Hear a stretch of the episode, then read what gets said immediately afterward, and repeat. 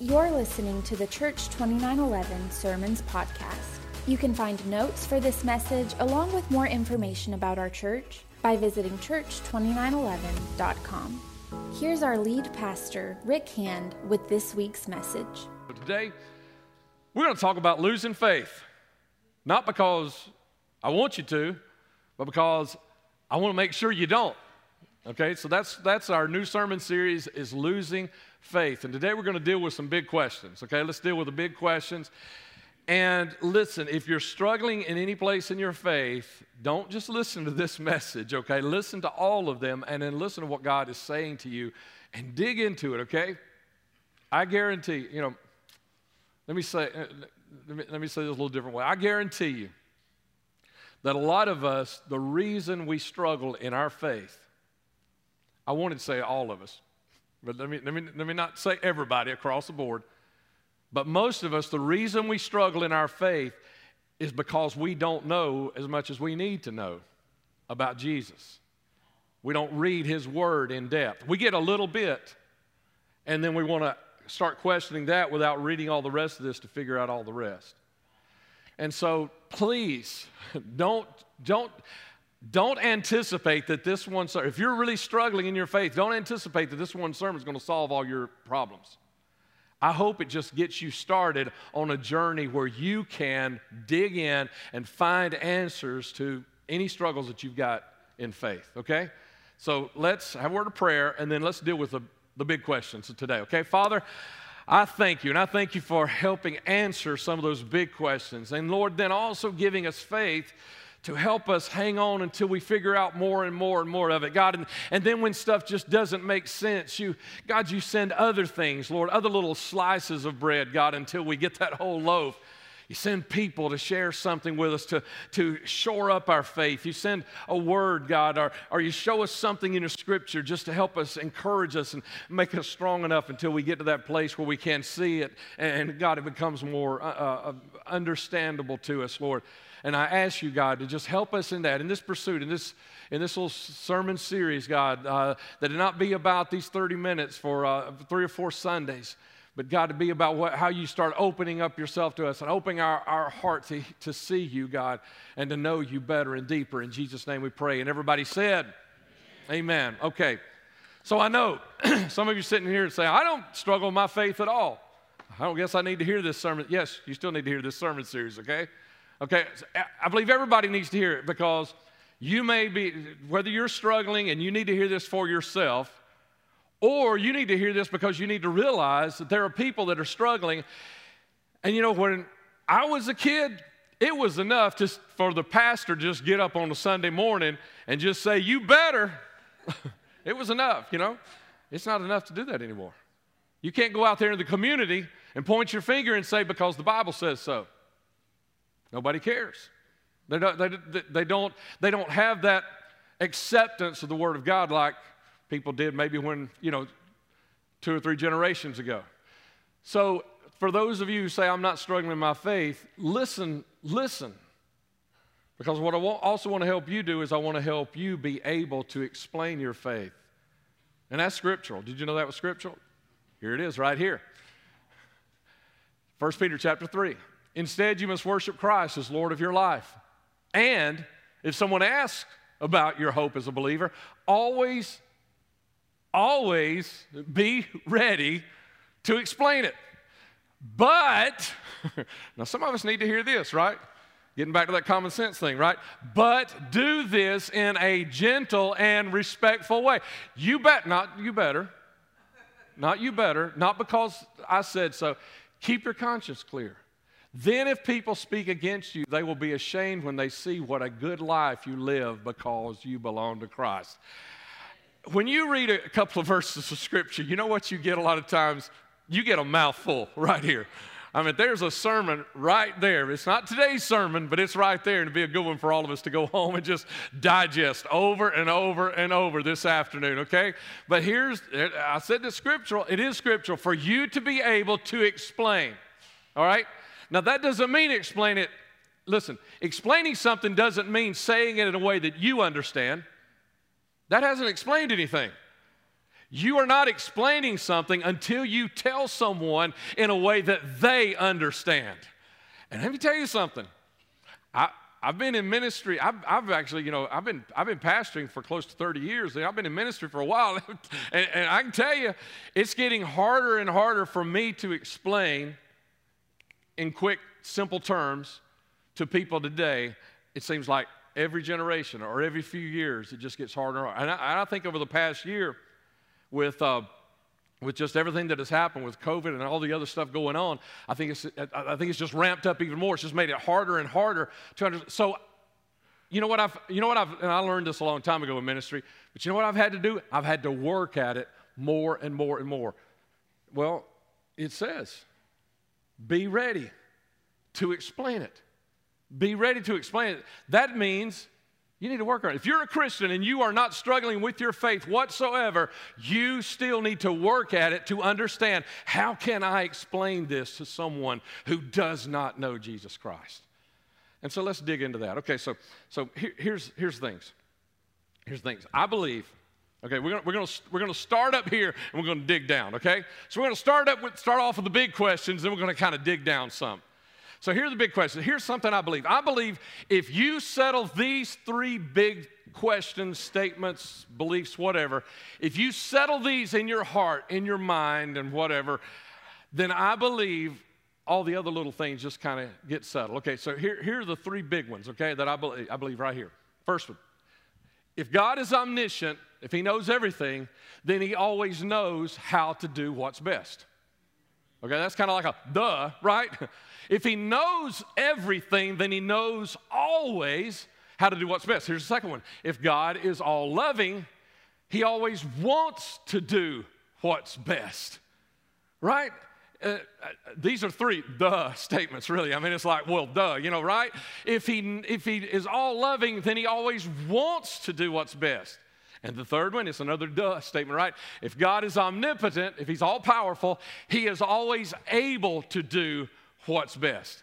So if you can answer that, is God omniscient? Is God all loving? Is God omnipotent? If you can get to a place where you have those three things settled in your heart and mind, then all the other little stuff, they kind of answer themselves. Although the, those other little questions about why does God do this or how does it or this, it kind of answers itself. Maybe you might not always understand it.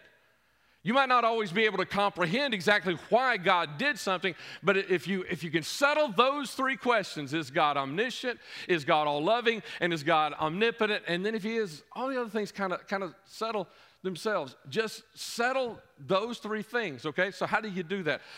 Let, let, me say this to you. Uh, Kurt, in our, our early prayer before service, he, uh, he brought up Doubting Thomas. I mean, you know why we call him Doubting Thomas? Because he was the one of the disciples that said, I will not believe Jesus is resurrected from the dead until I've touched his, the wounds that he had, run my fingers into, into his side, and, and know that he, it, this is the actual Jesus. And if you're one of those that you've got to have DNA and fingerprints and all that kind of stuff, y'all, some of y'all like CSI and whatever, right? You got to have all that before you believe anything, right? You know, because we, we believe every crime's going to have fingerprints and DNA. And sometimes that's the way we are with God is we got to have fingerprints and DNA and empirical evidence, and we've got to touch him and, and we've got to see him with our eyes. If you're going to be, I, I just tell you, you're probably going to be disappointed. You're definitely going to be disappointed in this service unless God shows up and does something that I'm not even expecting right this morning. You know, is it's not going to be that way, okay? But don't fall out with me here. We're going somewhere, okay? So maybe you aren't ready to answer these yet. Maybe you haven't been able to say, I believe God is these three things. But if you can get there, then you can have faith about anything and everything going on in your life. So this is kind of the goal. That's why that's why today I want to talk about these three three big things. But okay, but see, so let's let's dig in a little bit here. Here's, here's part of the problem. Then we, then we still we want to we want to uh, struggle with our faith, or, or we want to challenge God, or we want to blame God because of this, or this, or this, or this, you know, those kinds of things. And the reason we want to say, you know, like like there's evil in the world and God's not addressing the evil, so one of those things isn't right. You know, because if God, you know, if God was all three of those things, and then there wouldn't be any evil in the world, would there? Okay, but here's part of the problem is we're we're assuming God this or that. it's like this is when I say that, then I am relying on my own knowledge of this is the way things look in this world. This is the way things are in this world. And if I was God, this is what I would do. But that's really what we're saying. When we challenge God and say, God, you ought to do this, we're saying, hey, God, this is the way I would do it. You know, but you know what? I'm not omniscient. I'm not all loving. Not only do I not know what's best all the time, I don't do what's best all the time. I have to apologize to people sometimes because I didn't do right, you know? And I am not omnipotent and I can't. So, so when, when I start challenging God and say, you didn't do it the way it ought to be done, then I'm, I'm, I'm basically saying, you know, I'm basically uh, valuing all of that. I'm judging all that based on my limited experience, my limited knowledge, my limited abilities, my limited love. And we can't do that. Think about it, think about it this way. Bring me that next slide, if you will, Kevin. If I don't believe something simply because I don't understand it, I am saying there can be nothing in the universe greater than what I can comprehend. Think about that. If I don't believe something simply because I can't comprehend it, then I'm saying if I can't comprehend it, it doesn't exist. And I know that's not true. There are things in this universe I don't understand. There are things in this room I don't understand. yeah, there are people in this room I don't understand. You know, Dave and I, we just built a house uh, a year, year and a half ago. We, we finished it, you know, moved into it. And, and you know what? If, if I had only put things in that house that I understand, Dave and I would be sitting in the dark every night because I do not understand electricity. I understand positive and negative, but I still don't understand how that works exactly. I understand you got to do it, but I don't know why. I understand, you know, as, as uh, I, ran a lot of the wire. I didn't hook them up, but I ran them, okay, and everything. And, and, and, you know, they just had to keep telling me where to run the wire. I didn't know what we were doing. I didn't know why this and why that. And, you know, and, and then one time they told me that I did something wrong, and I said, I, not me. you know, I didn't do anything wrong. I did what you told me to do. Listen. Oh, boy, that's a, that's, a, that's a liberating thing, also. It's when you follow God and you say, I don't understand this, but God tells you what to do and you do it. And, you know, then God can't say, You messed up. Because God is, a, that's a liberating thing to, to be able to throw it. So, so, so when I don't believe something simply because I don't understand it, I'm saying there could be nothing in the universe greater than I can understand. And I know that's not true. Same thing. That, that, that, that kind of touches my mind there. You know, that, that if it's something that my mind can't comprehend, then that doesn't mean it's not true. Okay, same thing with, uh, you know, our five senses. So that's our mind. What about our body, our, our, our physical being? We have five senses, right? And you know, we are so surrounded by our five senses, you know.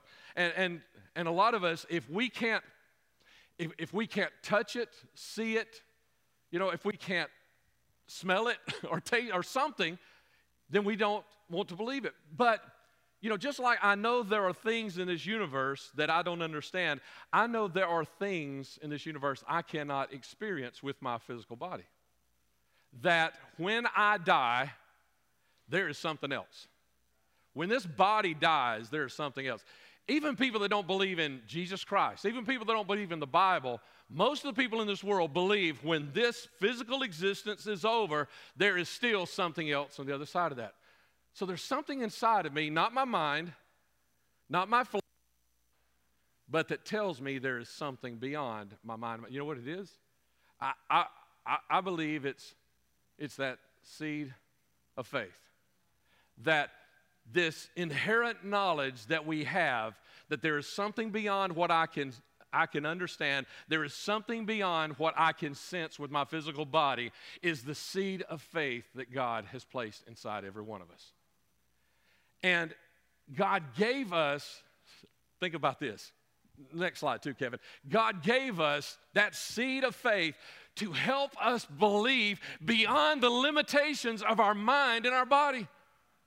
That that's why we have faith, is so we're, we're not just able to believe with what we can grasp with our mind or what we can touch with our hands, but that we can believe that there is something greater in this universe, that there is power that goes beyond what I can understand and beyond what I can hold, beyond what I can grasp, beyond what I can, I can maintain and beyond what I can, I can wield and, and, and handle.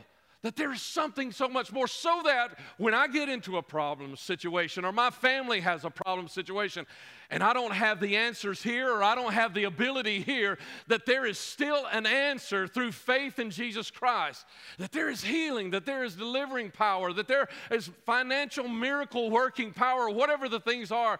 And that's why God gives us this seed of faith. And, and and you may not have been able to answer those three big questions just yet. You may not have been able to answer those. But inside, you know you've got that seed that's making you say there's got to be something beyond. I know there's something beyond what I can understand. And I know there's got to be something beyond what I can sense. And it's that seed of faith that is pulling you to understand that. And if you're looking like, like doubting Thomas to have empirical evidence, you're, you're, you're going to be disappointed because he wanted to just rely on what he could touch. But there's so, so, so much more that is there beyond, beyond that. So then let's go back to that. Is, uh, next slide uh, is, is like, yeah, why does God allow evil? We'll make sure I wasn't skipping something here. So, why does God allow evil? So, let's dig into that for just a second, okay? I can't answer it all. I've actually answered this question, I'd, I'd guess, at least four times in sermons at 2911. Why does God allow evil? You know, okay, let, let's, let's start with this right here.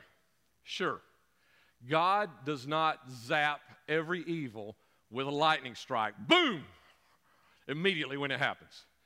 Like I would do, right? If I was God. Come on, y'all be, y'all be, how many people would you have zapped this week? If God had made you God for a week, how many people would be laying dead, right? How many, how many more funerals we have had this week, okay? True, God does not zap everybody, just boom, oh, you did wrong. But, you know, I, that's one I'd zap right now. You know, God doesn't do that. Okay, so let's, let's think about that for just a minute. Who do we think, you know, if God were to make us vice God for a day, you know, he's going to ask our opinion and say, and, you know, so, so we're going to give him our opinion, then who would we zap? Let's take, let's take drugs for a minute. People who people who give drugs or sell drugs, whatever, people who in some way deliver drugs to our young people, would you zap them? yeah, we'd zap them, wouldn't we? What about, what about the people who, who rent their building to people that they know are making drugs that are being delivered to kids? Would you zap them? Y'all be careful now. Don't go into because you know I'm I, you know I'm going somewhere, don't you? don't get yourself tripped up here in just a minute. Or what about people who don't rip, but, but for some reason they also just get a little, they, they know it's drug money, but they take it anyway. Would you zap them? Or what about parents or other family members who enable drug dealers to continue in some way? They enable them. Would you zap them also? Because, see, now it's coming home, right? Because now, wait, wait a minute, we got some of those in my family. Wait a minute, now you're talking about my street, my neighborhood, my community, my friends. Let's, let's take another example human trafficking. Would you zap the people who are kidnapping people and putting them into the sex trade? I'll go ahead and answer with you on that one. Absolutely, yes. you know, if God made me vice God, He's asking my opinion. Zap him, God, right now to turn all and turn all these people loose. Okay. I, would you zap those? Yeah, I would zap those who are actually doing that. Then what about those who are otherwise? Maybe they're not kidnapping the people, but they're otherwise profiting from human trafficking. Would you zap them as well? You know, I, I think I'm leaning toward yeah, probably probably zap them also. But let's go one more step. What about those? Who are creating the market for human trafficking by viewing pornography. Okay, now wait a minute. See, now, you see how, you know, when we start saying, God, you ought to, they say, wait a minute, I, I, I got somebody in my family that's addicted to pornography. I've got somebody in my family that's had a hard time. And so are, we saying we're going to zap all those? See, see, see, it's, it's not quite so easy. As a matter of fact, can I tell you this? Grace is messy. It is, you know, see, because when God gives grace, it messes everybody else up. He might, when He gives me grace, it messes you up because I, I hurt you or I offended you or I did something wrong to you. And so instead of God giving you justice, He gave me grace. Grace is messy. But if I want grace this way, I got to expect grace that way. And see, you know, I heard somebody said before church, they said, they said, we were talking about you, Pastor, this week and attitudes. And I thought, what? talking about me and attitudes? And they said, yeah, you know, and, and how, uh, how, you know, just with attitudes, all this, you can't win for losing. You know, because, uh, you know, when you say, well, let's, let's do this with masks, or let's do this with hand sanitizer, or let's do this with this, you know, and, and you know, can't win for losing. You know what? And, and I w- almost said it right then. It's like right here this part of the sermon, I'm thinking, you know, that's the way God is too. God can't win for losing.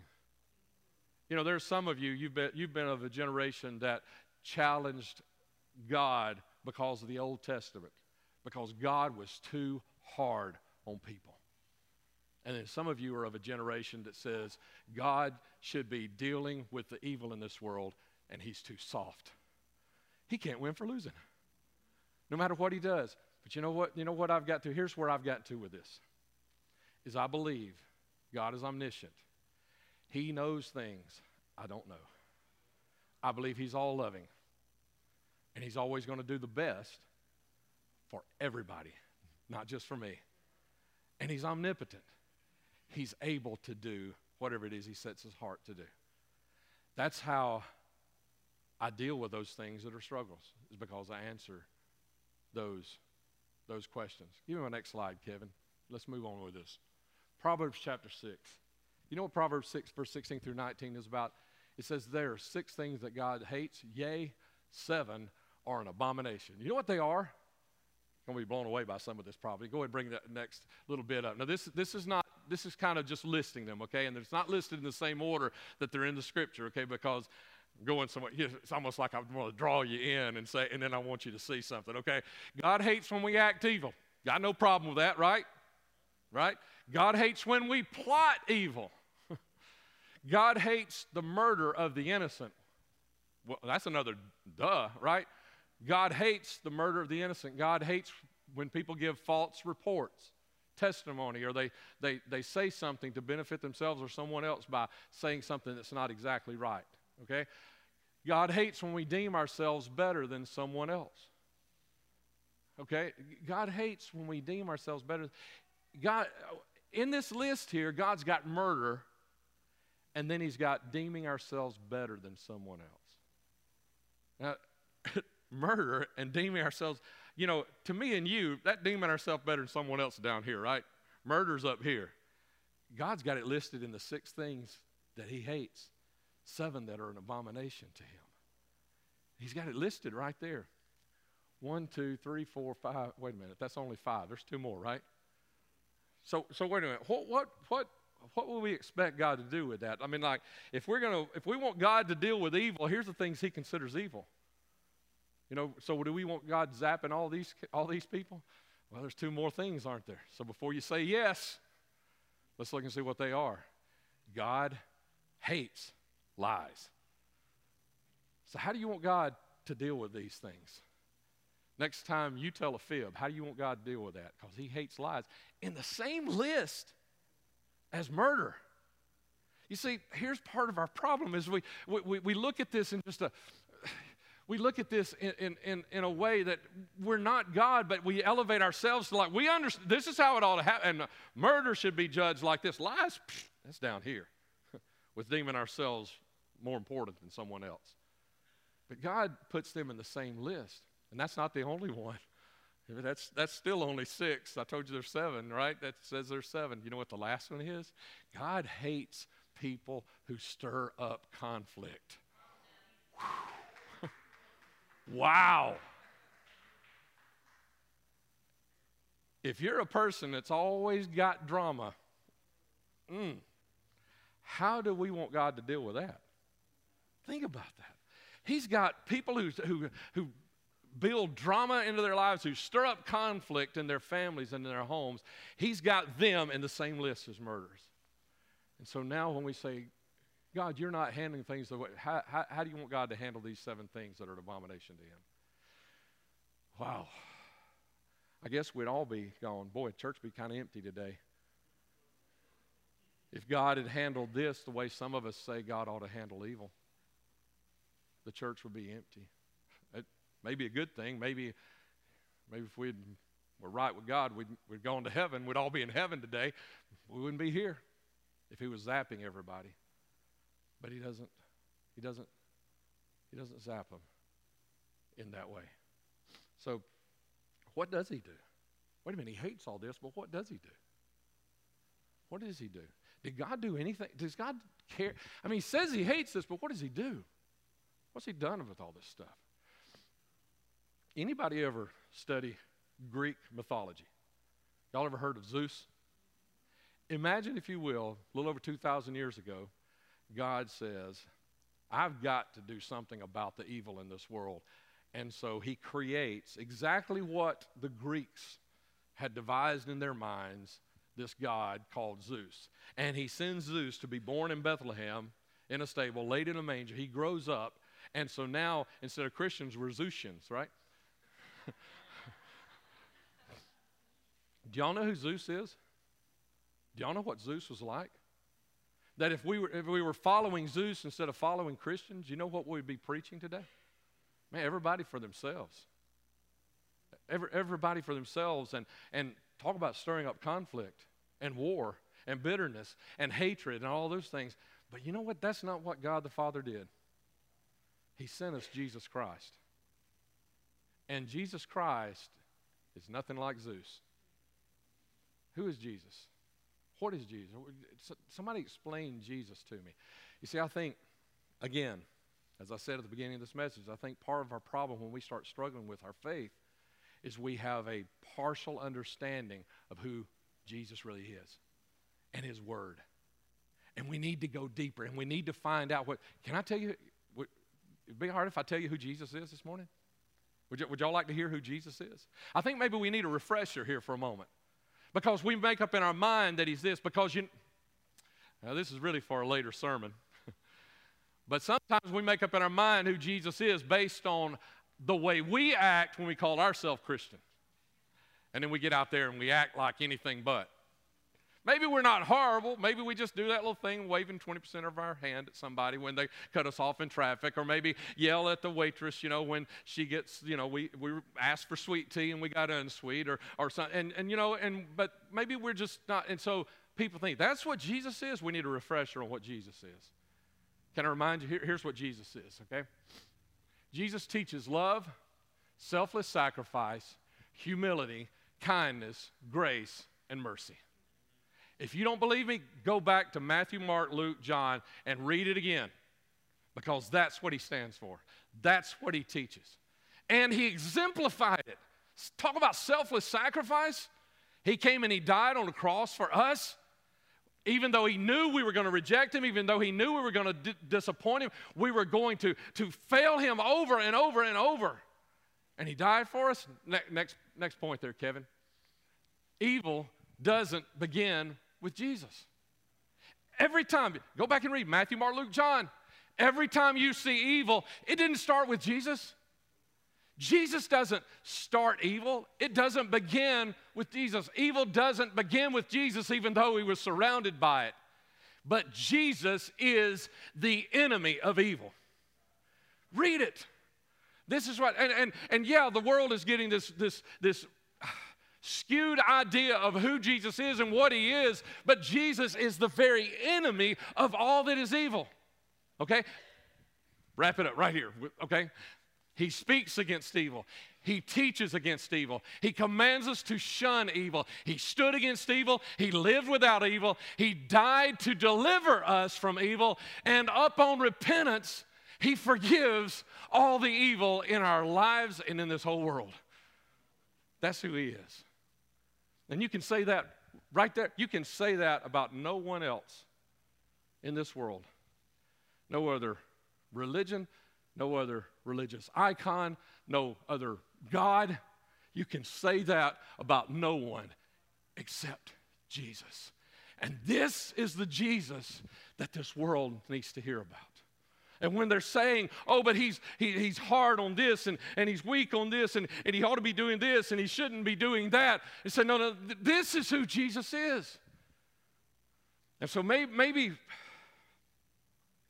maybe the struggle then is not with Jesus, but maybe it's with us. And God challenge us. Challenge us to accept and to step in and to be this Jesus to the world around us. See, because He's not an evil God. As a matter of fact, let me, let me read you this last scripture. I'm closing. This is it. I'm just going to read this. We're going to close. Okay, last scripture right here. This is from uh, uh, Peter, 2 Peter chapter 3, verse 9.